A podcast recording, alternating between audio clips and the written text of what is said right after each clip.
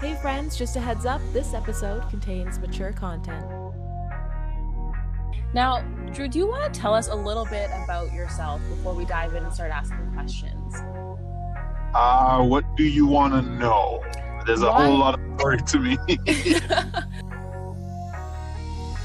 Hello everyone, my name is Aaliyah Aluma, and today I'm talking with Drew Alum, also known as Drew Atlas, who is a prominent DJ living in Calgary, Alberta. He's opened up for artists like Usher, Busta Rhymes, Nas, Mos Def, and Common. Today we're going to talk about his journey through the music industry, some revelations that he's had, and also some advice for up and coming DJs in the city. I guess that's true. So right now, what's what's your life like? You're living in Calgary. I am, yes. I've been here since when my family moved to Calgary in 1989. Uh, so we've been pretty much Calgarians. Uh, I don't necessarily sound like a native Calgarian, but that's only because my family is uh, uh, born in Trinidad and Tobago.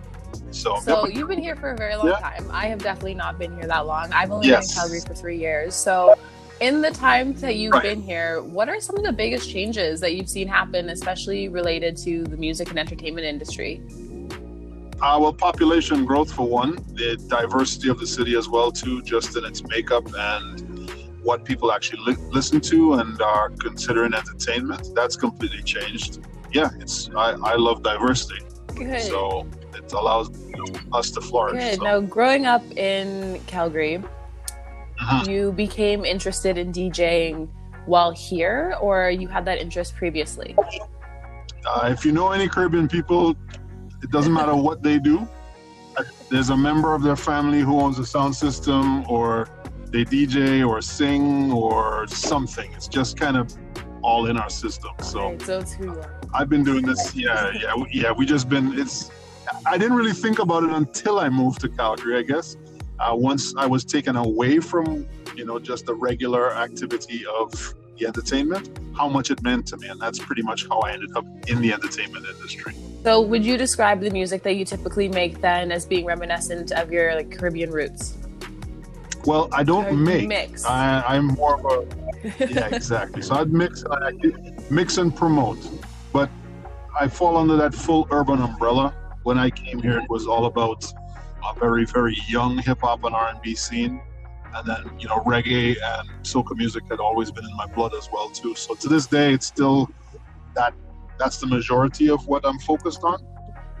But uh, yeah, that, that's been it from day you've one. had a very prominent career, I would say. I think that it's quite notable. You've opened and hosted DJing duties for people like Usher, Busta Rhymes, and Mos Def, Common. So, did you think that you would have the career that you've had when you first started?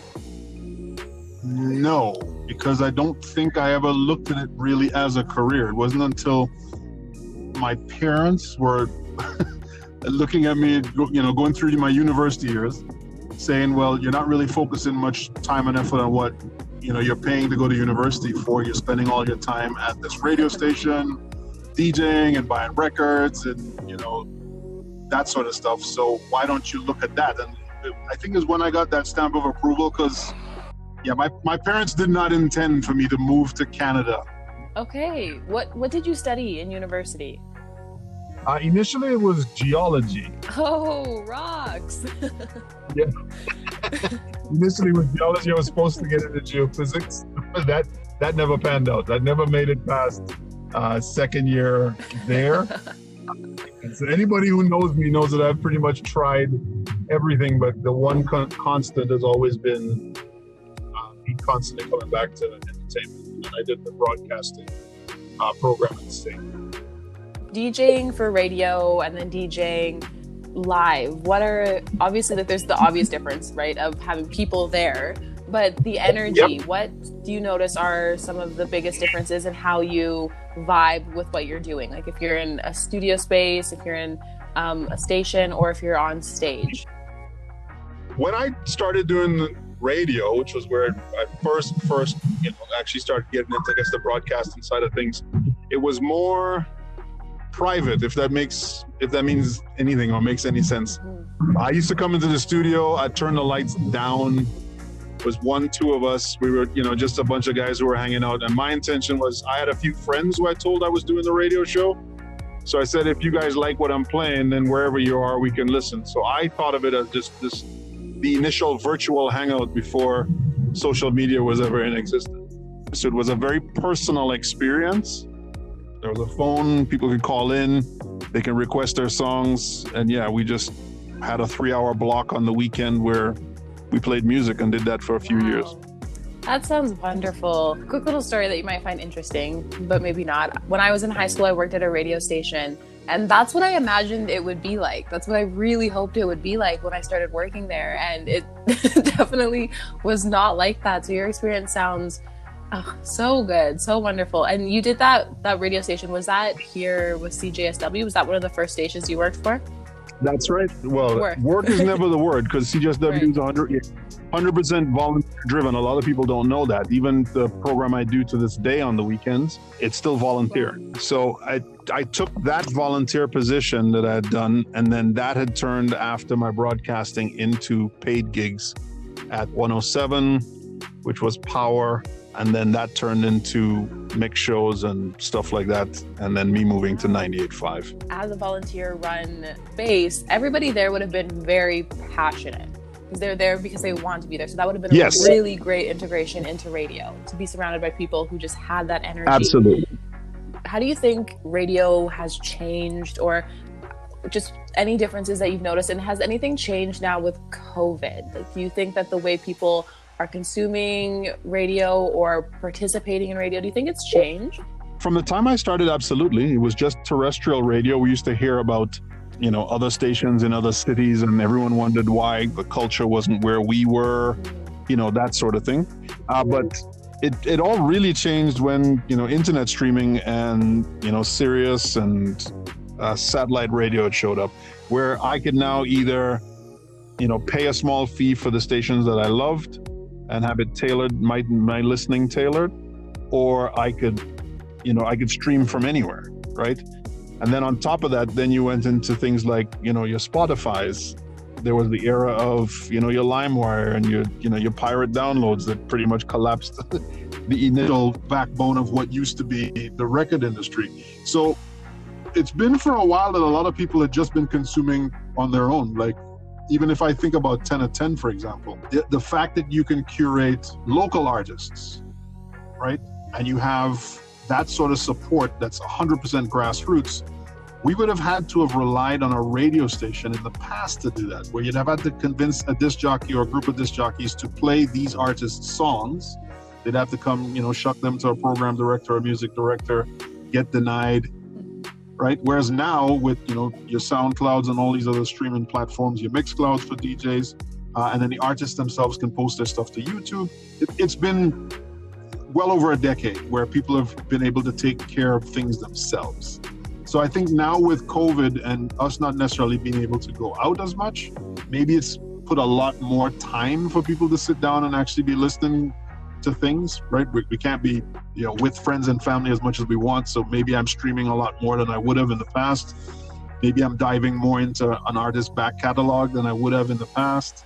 Yeah, so I think it's it's just really opened opportunities for artists to be heard, not necessarily to see performances, which you know could potentially be like a huge takeaway from their you know their bottom line. But for up and comers, it, it's a level playing field, right? You're you have as much exposure potential as your favorite R&B or hip hop act right now. That's such a wonderful point to make that you have as much opportunity as at exposure. Now, when you were finding your exposure at first and building your network, what were some of the key habits that you had to develop to really network yourself, but also build a substantial network of like intentional connections? First and foremost, I, we had to, I say we, so there were about three or four of us but I definitely was, you know, one of the driving forces for the radio side of what we were doing.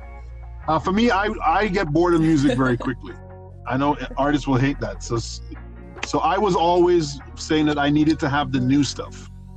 Okay. And this is how far back we can go. There was a record label rep of the five major record labels. Uh, they each had an office here in Calgary. Oh, wow. Yeah. Now, they didn't have the radio stations playing any or much of their urban music, obviously, at that point, let's say uh, late 90s, early 2000s. But that didn't mean that it wasn't on their label. So let's say an art, uh, label like BMG, right? You would have everything from Alicia Keys, uh, I think Usher was on there, but that stuff wasn't necessarily being played in heavy rotation anywhere.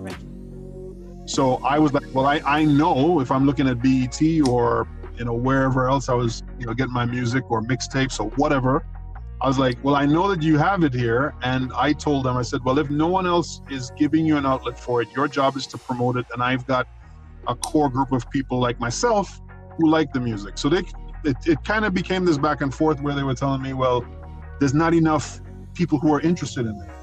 So then I made it my mission to show them that there was enough people, and that's where our parties started coming in. So now, if you've got 200, 400, 500, 1,000 people coming out, and there's no radio support, but you've got a brand new Brandy release, right? Then all of a sudden it makes it more interesting or more sensible for that record industry rep to come to us and go, there's this one little three hour radio block that's playing the music, plus they're putting it in front of people who actually enjoy the album and who want to be at a listening release party.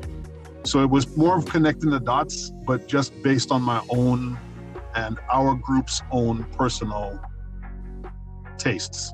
So if we knew we thought it was going to be hot and we were in essence curating, you know, this growing playlist, this ever moving playlist for a group of people who were following us in whatever way, shape, or form, we were saying, well, we could, I just kept going back to Warner Music, BMG Music, EMI Music, whoever else was there with whatever releases they had. And I met them, I think, every week. Uh, and then, yeah, we were just trying to integrate that into the radio show and then eventually into our live events. That is substantial work. That is a lot. Yeah. It was. It, it was. Definitely worth it, though, and very much appreciated. Obviously, a lot has changed in the last year, especially with the Black Lives Matter movements yes. and the expanse of coverage that Black creatives have been getting to an extent. So, do you think that the Black Lives Matter initiatives and protests have affected the way people are consuming, and I quote, urban music, your mixes or DJing or hip hop, like just the like the entertainment industry as it relates to the urban entertainment industry? Do you think the Black Lives Matter movement has changed that, maybe expanded it? I would hope so. I know that it, it has for me personally. But with anything like this, it's uh, it, be, it became a political thing, so it's been polarizing to people on, you know, both the right and the left. So it's it sparked conversation, which is always interesting because any marketer will tell you that, you know, if, if someone's talking about you, then there's an opportunity for you to get paid. And I'm not saying, you know, necessarily from the BLM side of it, but if you're looking at it from a music perspective, right? So for me personally, and it had been happening to me before, so anyone who knows me, I had been playing, yeah, pretty much any and everything urban. But then as I had gotten older, I had started dialing back. And I, I think it's just your, your taste tends to soften or, you know, you become more focused the more music you're mm-hmm. exposed to. And it was it was tough for me in my own head to say, you know what, as a a, a person of color, a, a, visible minority, a man in Western Canada, yeah. right? I people tell me I'm intimidating if they see me on a dark street by myself for, for whatever reason. I don't, well, which is fine. And then you're seeing all these things that were happening in the U.S. And then you're understanding that that's not just a one-off thing that this can be constantly happening so for me personally i mean when i started doing my own reflection a lot of the music that i would have been comfortable playing before i kept uh, telling my friends i kind of had a, a, dave chappelle moment where i was like you know what this is not me playing music and i appreciate that there's a large audience who is coming to us but are they looking at us as genuine entertainment or caricatures right so if everything we're playing is gun this shoot that you know, hold this, bitch that, right? Then how is it that now I can, st- I'm, I'm asking the general public who knows nothing about myself or my culture to take me seriously when what I'm projecting is in their minds negative, right? Now, I'm not saying that they need to care what I play or what I listen to, but that was my self reflective moment where I was like, okay, I have to be mindful because you realize here that just how polarizing you even saying that you matter as a person of color is to some people they're like well, I don't understand why you're saying Black Lives Matter, all lives matter. I'm like, well, we know that, but clearly what you don't realize is that in some places Black lives matter less than exactly. than all lives, right. Yeah, you'll spend more time at a, you know, a, an animal rights movement than you'd care about the guy who just got choked out in front of a, a convenience store, right? And the fact that you have to even discuss that in 2020, 2021 right, tells you the power of you know certain blogs or certain media uh, that people are being fed this thing. They don't hear the other side of the story. So, how I consume my music, I guess, in the, the long story short, yeah, I get even uncomfortable now if I'm around certain things that I would have just taken for granted before. That no, makes sense. It absolutely does make sense, and it's just it's becoming intentional and aware of how things are upholding injustices. I always discuss this with people where I feel like a lot of urban music has to be a certain category. It has to say certain things for it to be different enough from the mainstream, but still have its own type of mainstream contribution. And it's usually like the songs about guns and violence and drugs and things like this that maintain this image and this idea that certain class can escape to as though they are interacting with a minority class, but it's something that they can remove themselves from because it's like a different life. I don't know. It gets me, it really gets me going. The hegemonic enforcement of music sometimes, but I do understand yes. what you're saying. So, have you changed the mixes that you're making? Have you changed your sound to reflect your self reflection, I guess? Yes, but it just became, I think it, be, it became more evident right. to people now. But if you actually listen to my mixes from I'd say probably about nine years ago. It, it went back that far when it really started oh, wow. to hit me. Yeah, getting older, I'd gotten out of doing radio commercially, and I realized that you know now I could pick and choose the events that I wanted to do. So I focused on where I had started um, an event series with Benny mm-hmm. from 10 to 10 and uh, Gummy, which was our radio show used to be called The Groove. We had brought that back where I wanted to just focus on neo soul and just more of the the positive side of you know you literally listen to music and you know you get this this warm feeling right? There's the opportunity for you to you know just feel proud about what it is that you're doing and where you're at in life. You know the positives and the negatives are there but it isn't about the glorification of the negative. and i don't even want to say like i'm harping on that because a lot of the stuff i listen to still talks about the negativity of life because it is it's going to exist but it's the the fine line for me is the glorification of it. Like i can appreciate if you come from like if you listen to a lot of reggae right a lot of reggae music is about the struggle yes right if i if i literally look at bob marley's catalog it is about the struggle and i can understand and appreciate that mm-hmm. right um, but then when you start jumping into the line of um, i'm doing better than you I'm going to shoot you in the head. I'm going to take your wife. Where now it, it goes from because I had nothing, now I'm going to take everything, and that glorification, that's unfortunately feeding the beast in my mind, right? Where everyone goes, well, that's what you black people do anyway. You sing about it, that's all you do. So that's unfortunately a lot of the people I was coming into contact with, like I talk about the record labels, even, even the radio stations that I worked at when they started. We had sales reps who, you know, they weren't even able to they weren't even comfortable promoting what we were doing because they didn't know anything about the music other than it was baggy baggy pants at that point. Everyone was in a gang. Girls were pouring champagne down their chests, and, and that was it. So they literally saw one side of what the culture really was. Right. With all of that in mind, what would you change in the urban music scene? Nothing. Good. Okay. No, no, no. It's not my place to change. My my place is that. That's what says. The beauty of it right now is that you have a lane that you can fit in, no matter what your lane is. And if there isn't a lane, you, it's actually easy enough for you to create one, right? Like the Weeknd would not have fit into you know most molds, right? This was a. If you think about it, he just happened to be a very talented guy who was working in, with the right people in the right place in Toronto, there was a point where people were like, I'm not listening to anybody from Canada. I'm not. I'm just not listening to anybody from Canada, including Canadians. You're not hard enough. I'm not. I don't care.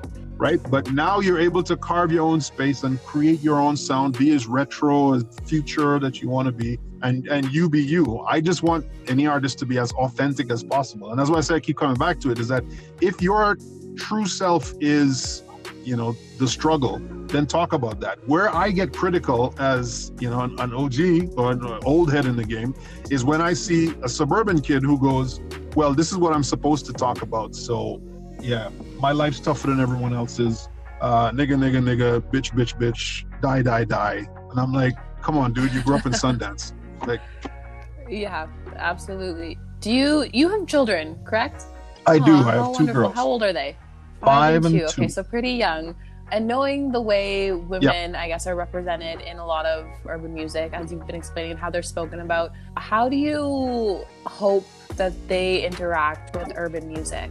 with it, with open ears. I want them to be exposed to as much as possible, and not just urban. All all music. I think why I am the way that I am is because, again, culturally, the Caribbean itself, we we had stations that were playing music from you know, well before I was born to even you know right after I left, that you could switch over legitimately and hear any and everything from grassroots music to you know we're listening to UK sounds, we're listening to you know the top 40 charts in the US. My parents were big into jazz, were big into reggae, you know even a certain amount of classical in school, that sort of stuff. So be open to it, and then to find their lane. And I, I mean, obviously, I, I hope that their lane ends up becoming uh, something that's Yes. positive. I hope, but at the same time, I've seen enough music and I've been around en- uh, enough artists that I just want someone to have, whether it's positive or negative message in the music, I want them to have a positive experience from the music. I completely understand. I'm sure you've had a collection of positive experiences as well, and like big moments that you have realized that even though there are things that you don't agree with, this is in an industry that you are very happy to be a part of. So, what do you think has been one of your biggest like I made it moments, or positive moments, or just like those def- like a defining moment that assured you you were in the right direction? I think I had two. Good. I had two. Well, I mean, there's a there's a there's quite a few that you know kind of reassure you along the way. But the the first big one was just the validation from my parents to tell me, you know, th- just from the outside, you know, this is not what you we had hoped for you, but this is where your passion is. So we support you in that. So it wasn't. I don't know you, you uh, how many artists you've been around who are constantly telling people, "Hey man, I'm gonna make it. I don't, I don't care about the haters." Blah blah blah blah blah blah blah. Uh, It it was never that situation for me. It was it was a lot of I do this and it's you know like I go play soccer or play basketball. I do it for fun. I don't expect myself to be in the NBA. I just do this because I like it. But it became so consuming for me to be doing this music that a lot of stuff was falling to the wayside. And for for that point, for them to say, you know what, let's see if you can actually. No one's ever done it out here before, right? No one sounds like you out here before, but we support you to at least try and see if you can do this. So that was like a huge weight off my shoulders the first time that happened. And then when I actually got my first contract to do middays to launch 98.5, which is Virgin Radio now, that was a big one for us as well too. There was a big investor party and people in from Toronto and talent that had been brought in from out of province. And I was one of the few people who was selected from here in Calgary because they knew what I was doing on, you know, the, the volunteer side of things and, and some of my actual promotions. So that was a, a really big one for me. Uh, and then, yeah, I think the first party that we had actually sold out, right? We had no internet, there was no Facebook, right? We were doing, you know, handbills and a few of us were selling tickets by hand. Like we had no box office and we ended up with, you know, like I said, it was started with a few hundred, but then it turned into, I think the biggest party we had done was just over a thousand. Um, New Year's it turned into 2,000 plus. Uh, Rewind, thankfully, is still a, a machine that goes at you know 1,200 to 2,000 per night, depending on on where it is. So Wow. so yeah, wow. Those moments made me feel uplifted just listening to them. Belated congratulations on all of that. Thank you. Along your journey, um, it's great that you had support from your parents. It's great that you had support from the people around you and that people were able to acknowledge that you were contributing something amazing. And all of that, and maybe this is related to or will overlap with your um, defining moments, but what do you think is some of the best advice you received in your journey? Hmm. I know it's a big one. It's a big wow. one because you've done so many wonderful things too that you probably receive advice all the time in different ways and like you just through conversations, inspiration, you find these different things. But if you were to have like a defining moment and sit down with somebody who reminds you of your younger self and they're like, what do I do next year? What's happening? what advice do you give them? Um, my live hosting. It was actually a conversation I had with Russell Peters. We had booked him years ago. This is well before his, I mean, he was a star already, but his superstardom that he's at right now. We had booked him to do a comedy show and I was just the volunteer radio host guy at that point. Like I said, I would be in a room with a couple of our co-hosts. We dim the lights. We're there to play music, and we talk a bunch of foolishness on the radio, and then we pack up. Uh, no one knew who I was. I don't think it was just this voice that was on the radio. I wasn't out and about too much. So with him being an established comedian, he comes out and he was asking, "Well, who's going to be the opener?" and I don't know if we had thought that far ahead. So he had one person traveling with him. He's like, well, not the opener. He's like, who's the host? And, you know, my group looked at me and said, well, Drew. And then he goes, okay, so have you hosted before? And I was like, uh, yeah, I've been like, hi, ladies and gentlemen, welcome to the event. And here's Russell Peters. He's like, no, no, no, you have to be funny. yeah, it was literally that. He started with that. He's like, you have to be funny. I was like, uh, what? So yeah, there's a bit of half panic, but I can't remember the exact words that he had. But the fact that kind of you know, just took it back and said, no, no, no, this is what we're going to do. And I'm going to tell you at least the core things I want you to do before you go on stage. I'd never had somebody who was in a legitimate star position try to pull me up with them before, right? So that that kind of took me to a point where I started looking at hosting a little bit differently. And I had actually taken a shot at stand-up comedy a couple times so I just wanted to make sure that I could do it.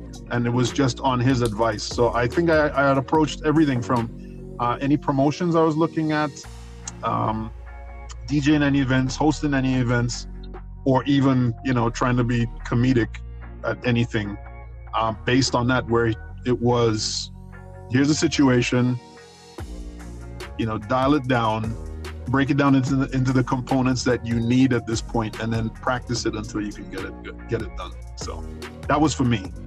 Advice I could probably give to somebody. What? Let's see. So you're saying advice for what? As what? An artist, a disc jockey? What are you looking at? I guess it doesn't matter. A disc jockey. Let's say a disc jockey. Okay. As much as you're going to work on your craft, whether you're an artist or a DJ, work on your promotions just as much. That's good. That's a good piece of advice. A very yeah. useful piece of advice. Make sure you know what your brand is, right? So be uh, be able to promote that. You must be able to market yourself in today's day and age. As I said, in, in many ways and shapes and forms, your the the playing field is quite level, right? I will I will be taking in Drake's video on YouTube. That platform is open to you as well. Good. Great advice. Outside from music, who are you? What do you care about? What is shaping your life? What are you working on? Like, who are you when you're not surrounded by the entertainment industry? Uh, serial entrepreneur. uh, yeah, Good. family man. Uh, jokester, I guess. Um, but yeah, I'm always thinking about uh, the future and financial security. So yeah, yeah. I've been licensed. Uh, I sell real estate. Um, working with investors who um, renovate and sell properties, much like you'd see on these HGTV shows. So they'll take an ugly house and fix it up. Dabble with some of that myself. I still do a lot of promotions. I host the Coca-Cola stage when we do have the Stampede right? I'm one of the daytime hosts there for the last four years, five years. I'm entertainment coordinator for the Caribbean Festival here in Calgary, and I run Calgary Soca Promotions, where I'm promoting soca music in Western Canada. I still do the Rewind series, and every so often you'll still see me out and about at uh, an urban event. So music's still in my blood. That's not going anywhere.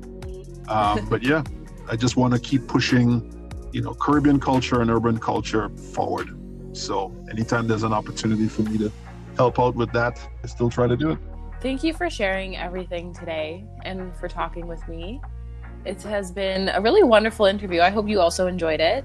Just as a closing remark, is there anything that we can expect from you in 2021? Anything that you'd like to take a moment to promote, or anything that you're just hoping to grant yourself as an individual in 2021 that you might feel interested in sharing? Oh, I don't know. I don't. that's the thing is, I, I, I probably wear too many hats, as my wife will say.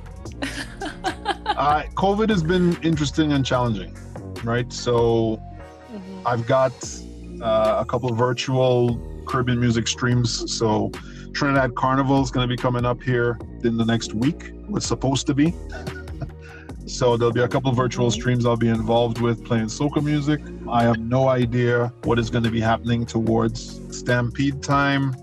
Uh, we'll be doing the rewind party from uh, in conjunction with Hotels Live, which will have a live component and a streaming component to Twitch for my hip hop and R&B old school lovers. Uh, and yeah, we're just trying to take it one step at a time. Just really trying to hope that things come back together for for live venues, so we can get some bodies in places and just be out and about. And then yeah, just you may see me on my social media every so often if I've got a, a really nice project real estate wise that has come up, I might post it there too. But it's just been about trying to just like everybody else, trying to keep our head above water with with everything you know, economically and, you know, just spiritually as well, just trying to stay in connection with everybody. So I can't say past spring, like where we would have typically planned out, we would have typically planned out uh, the majority of the year, like from September or October of the pre- previous year, I plan out September, October of the following year is what we typically would have done. But yeah, with COVID now and, you know, things shifting and moving, it's pretty much every quarter at a time, so every three, four months. So that's it. I'll be rewind, Calgary Soca, and yeah, you'll just probably see me on social media. Okay, good. Thank you for sharing. And yeah, I, I understand COVID keeping timelines shorter, but it's good to have something to look forward to. And I hope everything that you're working on does come through successfully despite these strange times, but things are changing thank you so much for again for talking with me for sharing all of that with me yeah thank you so much This is the Have You Met Aaliyah podcast, and today we recorded for 10 at 10 Hip Hop and Culture. I'm Aaliyah Aluma. Thank you for listening.